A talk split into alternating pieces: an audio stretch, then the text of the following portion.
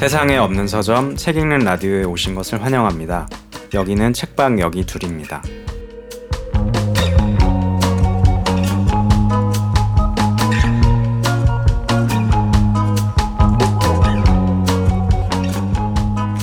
안녕하세요. 책방 여기 둘. 저는 운영자 아키입니다. 책방 여기 둘에서는 한 달 동안 단 두 권의 신간을 판매하고 있습니다. 지금 여기에 이야기면서 서로 어울리는 새 책 두 권을 골라서 함께 소개해 드리고 있는데요. 오늘도 동행자 하밀 김민효님 모셨습니다. 안녕하세요. 안녕하세요. 안녕하세요. 네, 오늘의 테마를 소개하기에 앞서서 네. 오랜만에 질문을 드려볼까. 아, 네. 두 분은 동물을 좋아하시나요?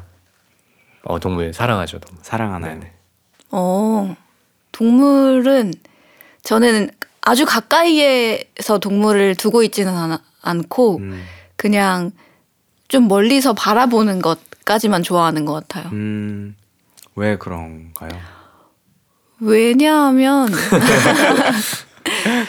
어, 그 우리가 아기들을 볼 때도 그렇지만 이게 무슨 생각을 하고 있고 어떻게 지금 이 동, 동물이 있는지를 알 수가 없잖아요. 그게 음. 좀 약간 항상 그 두려움이 깔려 있는 것 같아요. 음, 음. 저, 살아 움직이는 생물인데 음, 내가 소통을 할 수도 없고 어, 아, 소통을 할 수는 있겠죠.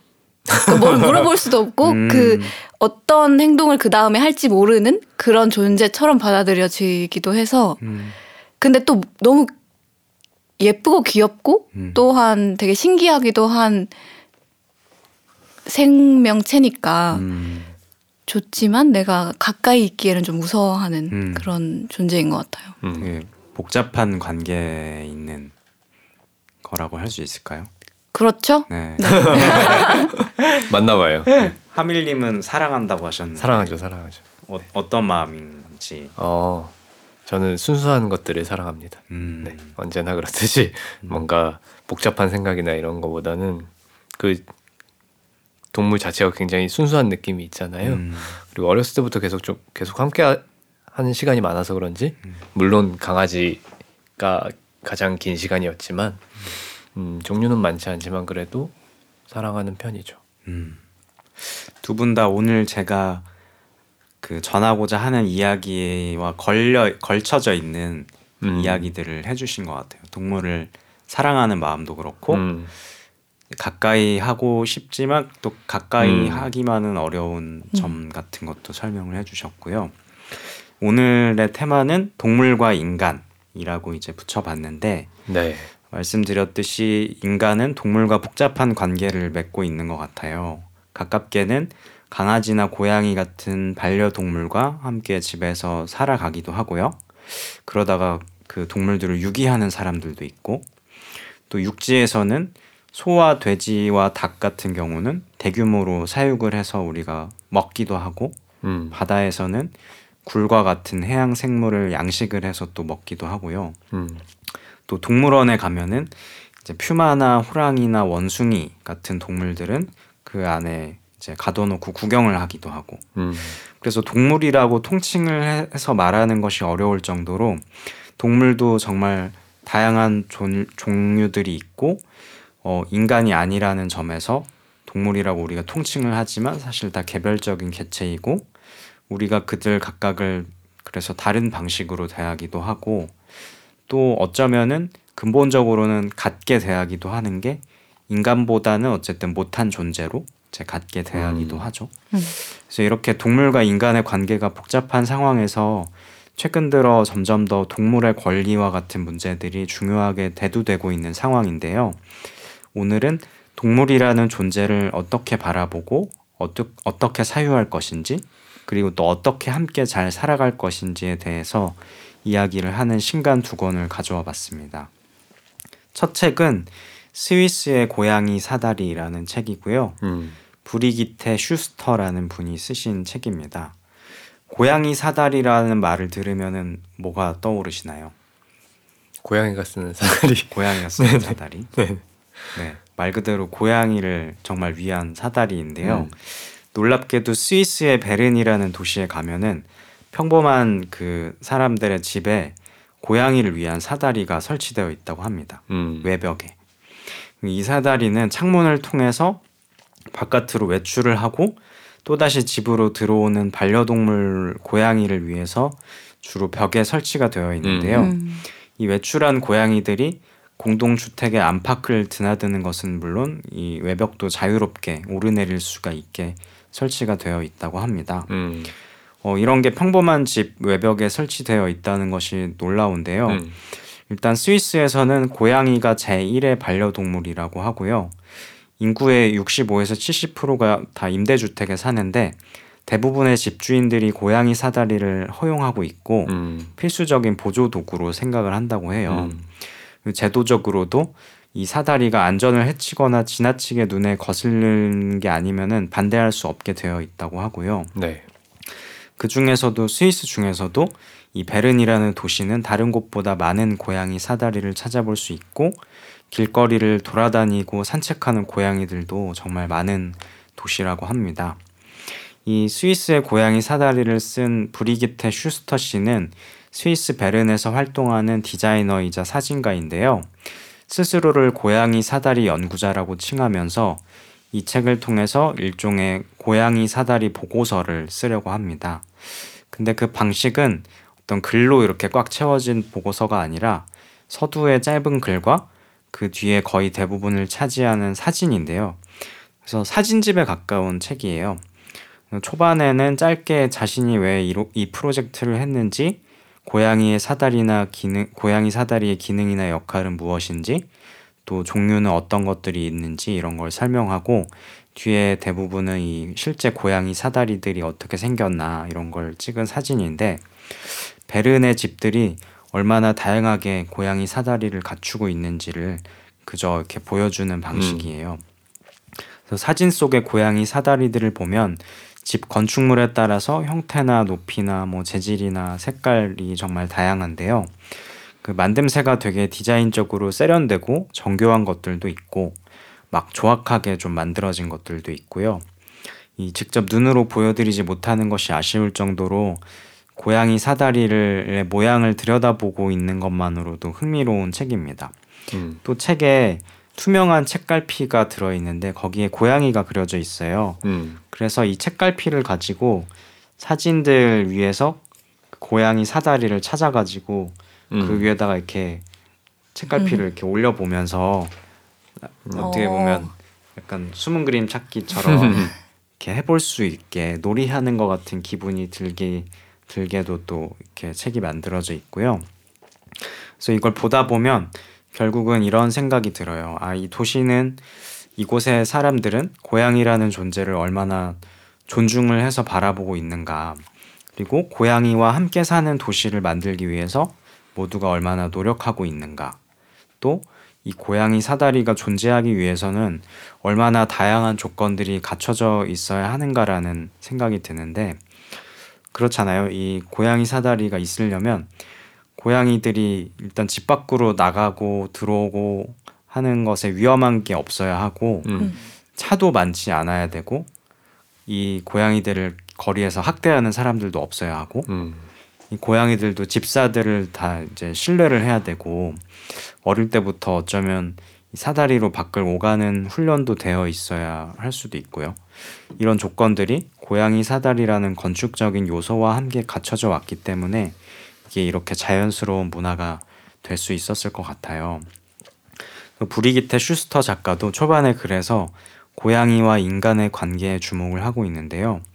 고양이 사다리라는 것이 고양이를 위한 건지 혹은 그저 우리 인간의 욕구를 또 투사하는 액세서리인 건 아닌지 섬세하게 묻고 있기도 하고요. 음. 그럼에도 이 고양이 사다리가 고양이와 인간 모두에게 자유를 가져다 준다라고 주장을 하고 있어요. 서로에게 이로, 이로운 면이 분명히 있다. 음. 인간들은 이 고양이들을 계속 들여다보고 있지 않아도 되고 고양이들은 고양이 강아지들이 흔히 이렇게 그런 동물로 여겨지잖아요. 밖에 사회 네. 활동을 하지 않으면 힘든 동물인데 고양이는 또 아- 그게 아닌 것처럼 많이 생각을 하는데 실제로는 그렇지가 않다고 하더라고요. 고양이들도 그런 경험하고 싶은 것 욕구들이 많이 있고 그런 욕구들을 또 채워주는 거죠. 바깥에 나갔다가 산책을 하고 오는 거죠 스스로. 음. 그래서 서로 서로에게 이로운 면이 있다고 얘기를 하고 자신이 이 사진들을 통해서 고양이 사다리가 주변의 건축물이나 도시와 어떤 관계를 맺고 있는지 또 그것들이 환경에 잘 녹아들고 있는지 그런 걸 탐구하고 싶었다. 그런 얘기를 하고 있는 책입니다. 음.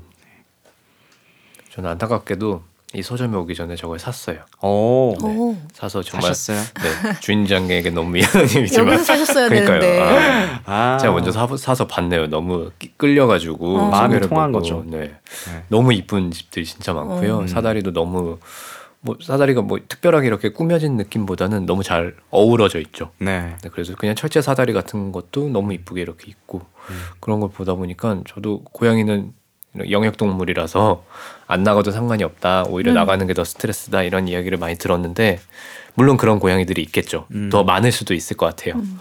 근데 그 중에는 또 산책을 좋아하는 친구들도 있을 테고 근데 저런 사다리가 있으면 좋아하는 친구들은 나가서 산책하고 음. 아닌 사람들은 아닌 고양이들은 그냥 집에 있고 이렇게 하면 되니까 음. 자유를 좀 더 하나의 자유를 더 찾아주는 거잖아요. 음. 음. 그런 면에서 되게 어, 너무 아름다운 그런 풍경 풍경이다라는 생각이 들었거든요. 그리고 진짜 말했다시피 차도 많이 없어야 되고 음. 이런 부분들이 다 갖춰져 있는 상태의 도시구나라는 생각을 하니까 오히려 아 그럼 베르는 되게 아이들에게도 굉장히 안전한 그런 곳이겠구나라는 음. 생각도 같이 들고요. 그래서 아 동물에게 안전한 곳은 사람에게도 당연히 안전하겠지라는 생각까지 드는 음, 이렇게 확장해서 볼 수 있는 사다리 책이었던 것 같아요. 하밀님은 혹시 베른에 가서 음. 살고 싶은 마음이 드셨을 수도 있을 것 같아요. 어, 저저저저저 저저저 너무 너무 좋아하시는 것 같아요. 너무 좋은데 거기가 물가가 비싸가지고 살 수 있을지 모르겠지만 그래도 좋죠. 음. 어 저는 그 편견을 가질 수 있잖아요. 음. 근데 저만 해도 그럴 수 있을 것 같아요. 내 고양이가 나가서 안 들어오면 어쩌지? 음. 남의 집 들어가면 어쩌지? 이런 생각을 또 하게 되는데 그것조차 상관이 없다는 거잖아요. 어. 여기 분들은 음. 물론 다 그럴 수가 있잖아요. 고양이가 3층 갔다가 2층 가- 갈 수도 있고 음. 이런 일들이 있을 텐데 그런 것까지 다 그냥 자연스러운 현상이다라고 생각을 하면 뭐 그래도 재밌겠다라는 생각은 음. 또 드는 면도 있죠. 또 2층에서 다시 그 고양이 출입문으로 내보내가지고 3층으로 올려보내거나 그럴 수도 있고. 잘못 들어왔다고. 그렇죠. 음. 뭐 그러면 되게 약간 공동체 같은 느낌도 들고 예. 그러게요. 예전 음, 어렸을 때 골목길 같은 데서 그런 일 많았잖아요. 뭐 친구들끼리 이 집 갔다 저 집 갔다 막 음. 이 대문이 내 대문인 것처럼 이렇게 드나들었던 그런 경우도 있는데 저녁 되면 어차피 다 집에 가잖아요. 음. 고양이들도 그러지 않을까 음. 생각도 하게 되고요. 그래서 저도 보면서 그런 일종의 사고 같은 것들이 없나 음. 궁금했는데 그런 얘기는 나오지 않는 걸 보면 음, 감춘 걸까요? 그런 일이 별로 많지 않다는 얘기인 것 같기도 하고 음. 혹은 진짜 공동 육아를 하는 것처럼 그쵸. 도시 전체가 같이 고양이를 음, 키우고 있는 게 아닐까라는 생각도 들었어요. 음. 뭐 제도나 이런 것도 잘 돼 있겠죠. 기본적으로 어쨌든 고양이 중성화라든지 이런 것도 한국에서도 말들이 굉장히 많잖아요. 그것도 네. 자유로 뺏는 거 아니냐. 하지만 공존을 위해서는 필요한 게 아니냐. 뭐 이런 두 가지 의견이 있을 텐데 어, 알, 자세히 하지는 못하지만 베른에서 그런 게 잘 돼 있지 않을까? 어떤 합의가 있지 않았을까? 음. 생각을 하게 돼요. 그러니까 네. 중성화 쪽으로 합의가 돼 있을지 아니면 안 하는 쪽으로 합의가 돼 있을지 모르겠지만 이렇게 산책을 하다 보면 다- 자연스럽게 교미도 하게 되고 이런 음. 부분들이 있을 텐데 그런 것들의 합의도 잘 돼 있는 되게 좋은 도시.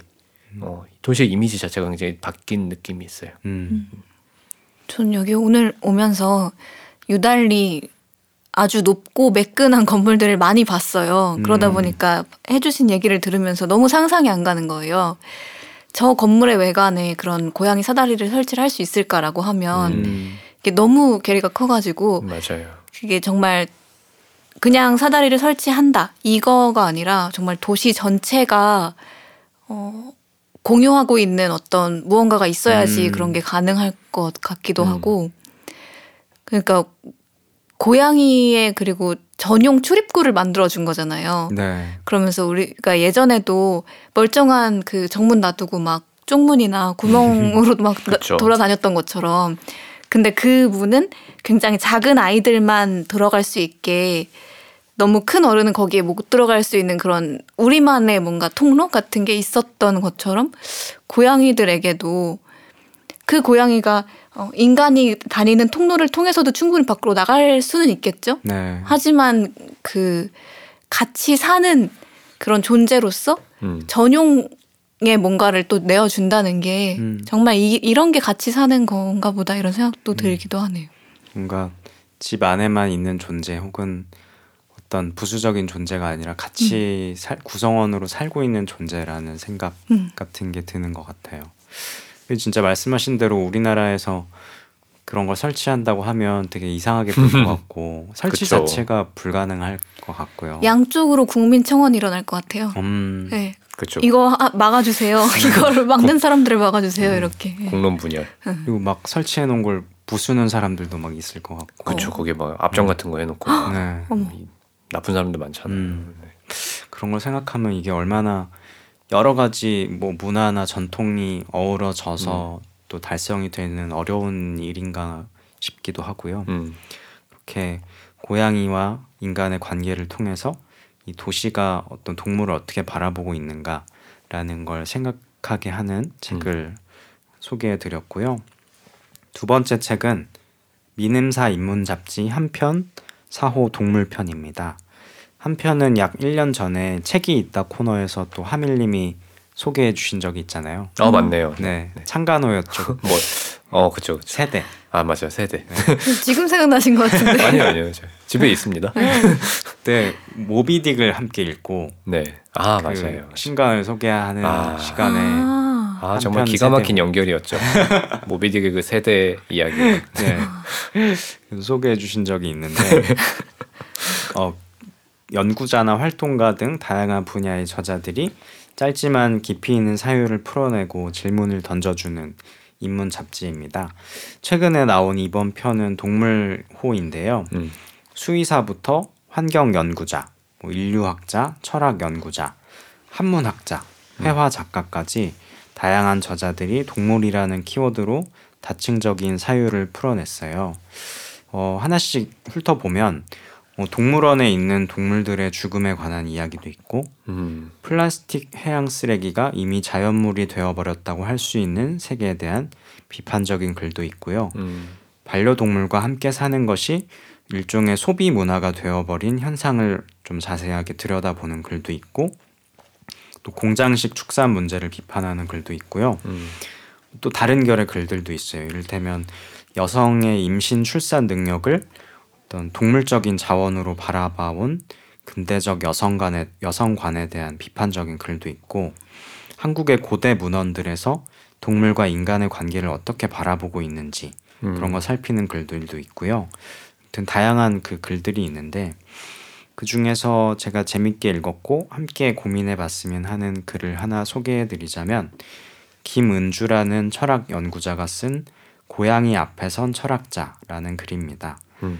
어, 역시 고양이죠. 음. 고양이를 유독 좋아하시는 것 같은데요. 그러게요. 고양이라는 겹치는 키워드가 있어서 집에서 강아지를 고양이와 네. 강아지를 차별하지 않습니다. 아 역시 둘다 사랑스럽기 때문에 이 서양 철학에서 그간 동물을 어떻게 바라봐 왔는지를 살펴보는 글인데요.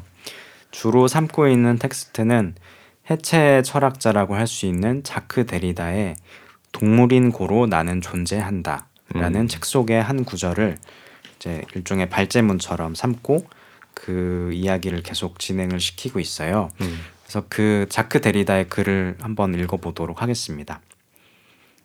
때때로 나는 내가 누구인지 보려고 나 자신에게 묻곤 한다. 내가 누구인지, 그리고 어쩌다 벌거벗은 상태에서 조용히 동물의 시선에, 가령 한 마리 고양이의 눈에 노출되어 곤란해하는, 그렇다. 거북함을 이겨내기 곤란해하는 그런 순간에 처한 내가 누구인지를. 음. 라는 글인데 음, 동물이라는 타자 그 중에서도 한 마리의 개별적인 고양이 앞에 선 벌거벗은 나 그리고 그 고양이 시선에 비친 나를 성찰하는 글인데요. 이 그런 경험들이 있을 것 같아요. 동물과 함께 살다 보면 어떤 벌거벗은 몸을 동물들이 이렇게 빤히 바라보고 있을 때 음. 그때 나는 과연 뭔가 그리고 이 동물과 나의 관계는 무엇인가 나는 과연 수치심을 느끼는가 느끼는 게 마땅한가 아니면 느끼지 않아도 되는 게 맞나 라는 음. 것들을 물으면서 사유가 뻗어나가는 글이에요. 이 서양의 가장 오래된 텍스트인 성경에서부터 동물은 인간이 다스려야 마땅한 존재로 여겨져 왔다고 하고 또 먹어 마땅한 존재로 여겨져 왔는데 무엇보다 인간이 동물에게 이름을 붙일 권력을 그 가져왔다고 해요. 음. 그래서 어떤 존재에게 이름을 붙일 수 있다는 것은 그 존재가 이름 붙이는 자를 위해서 존재하는 그런 존재가 된다는 걸 의미하는데 하지만 벌거벗은 데리다는 이 한 마리의 개별적인 고양이 앞에서 이, 이 고양이는 뭐 어떤 동물이라는 개념이나 상징이 아니라 실존하는 한, 마, 한 어떤 생명체인데 그 앞에서 그런 전통적인 관계 설정이 과연 온당한가를 묻고 있다고 해요. 그 뒤로 이제 서양의 근대 철학 역시 살펴보게 되는데 데카르트는 동물에게 영혼이 없다고 선언을, 해- 선언을 했다고 합니다. 음. 그 이유는 동물이 대답을 할 수 없고 또 질문을 할 수 없어서라고 했다고 하고요. 이어서 칸트는 동물이 자기 자신을 지시할 수 없다. 또 레비나스는 동물한테는 얼굴이 없다. 그리고 락강은 동물은 흔적을 남길 수는 있는데 그 흔적을 지울 수는 없다.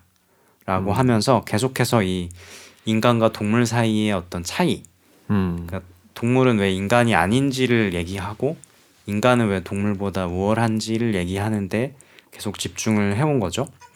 마지막으로 하이데거는 더 나아가서 인간만이 물음을 물을 수 있고 세계 내에 존재하는 데 반해서 동물은 세계 빈곤이다. 이렇게 규정을 했다고 해요. 음. 그래서 데리다는 이제 해체 철학자다 보니까 정말 동물에게 그런 게 없나 정말 얼굴이 없고 자기 자신을 지시할 수 없고 영혼이 없는가 이런 걸 묻고 또 반대로 그럼 과연 인간은 흔적을 지울 수 있다고 했는데 정말 흔적을 지우는 능력이 있는가?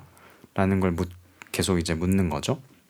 그래서 이를 통해서 데리다가 얘기하고자 하는 것은 동물과 인간 사이에 그어져 있는 그런 전통적인 전형적인 경계가 생각보다 허술하다는 것이고 음. 그 경계 긋기는 차라리 더 다양하게 이루어질 수 있다는 것이라고 저자는 말을 해요. 이 얘기는 인간과 동물 사이의 그런 경계뿐만 아니라 우리가 동물이라고 통칭해서 얘기하지만 맨 처음에도 얘기했듯이 강아지랑 고양이 사이의 그 경계는 더 클 수도 있고 또 다른 또 동물들끼리의 경계는 더 클 수도 있는데 그냥 인간과 인간이 아닌 것을 나누는 것에만 이렇게 집중을 해서 얘기를 해왔다는 거죠. 또 인간과 동물 사이의 이 경계를 묻는 질문이 어떤 긴장을 만들고 뜨거운 사유를 연쇄시키면서 우리가 새로운 각성에 이르게 할 수 있다라고 저자는 말을 하고 있어요. 이게 좀 아리송하고 어려운 얘기이긴 하지만 이 글이 되게 좋았던 게 저도 가끔 이 강아지 초배 집에 있는 초배 앞에서 이렇게 멍해질 때가 있거든요. 음. 내가 벌거벗은 상태로 있을 때도 그렇고 내가 그냥 지극히 인간적인 행위들을 하는 거를 초배가 골똘히 지켜볼 때도 그렇고 그걸 보고 있으면 과연 우리는 어떤 관계에 있을까? 동물과 인간은 지배받고 지배하는 관계? 그리고 나는 생각할 줄 알고 초배는 생각할 수 없고 나는 수치심을 느끼고 초배는 수치심을 못 느끼고 그런 전형적인 생각들이 과연 맞는가? 또 더 나아가서 내가 초배를 이러한 방식으로 사랑하고 아끼는 것이 과연 초배를 위한 것인 맞는가?